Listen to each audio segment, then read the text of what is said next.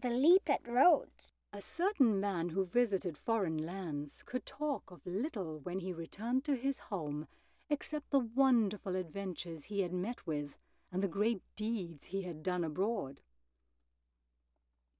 One of the feats he told about was the leap he had made in a city called Rhodes.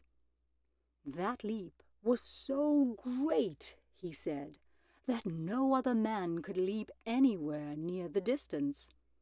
A great many persons in Rhodes had seen him do it, and would prove that what he told was true.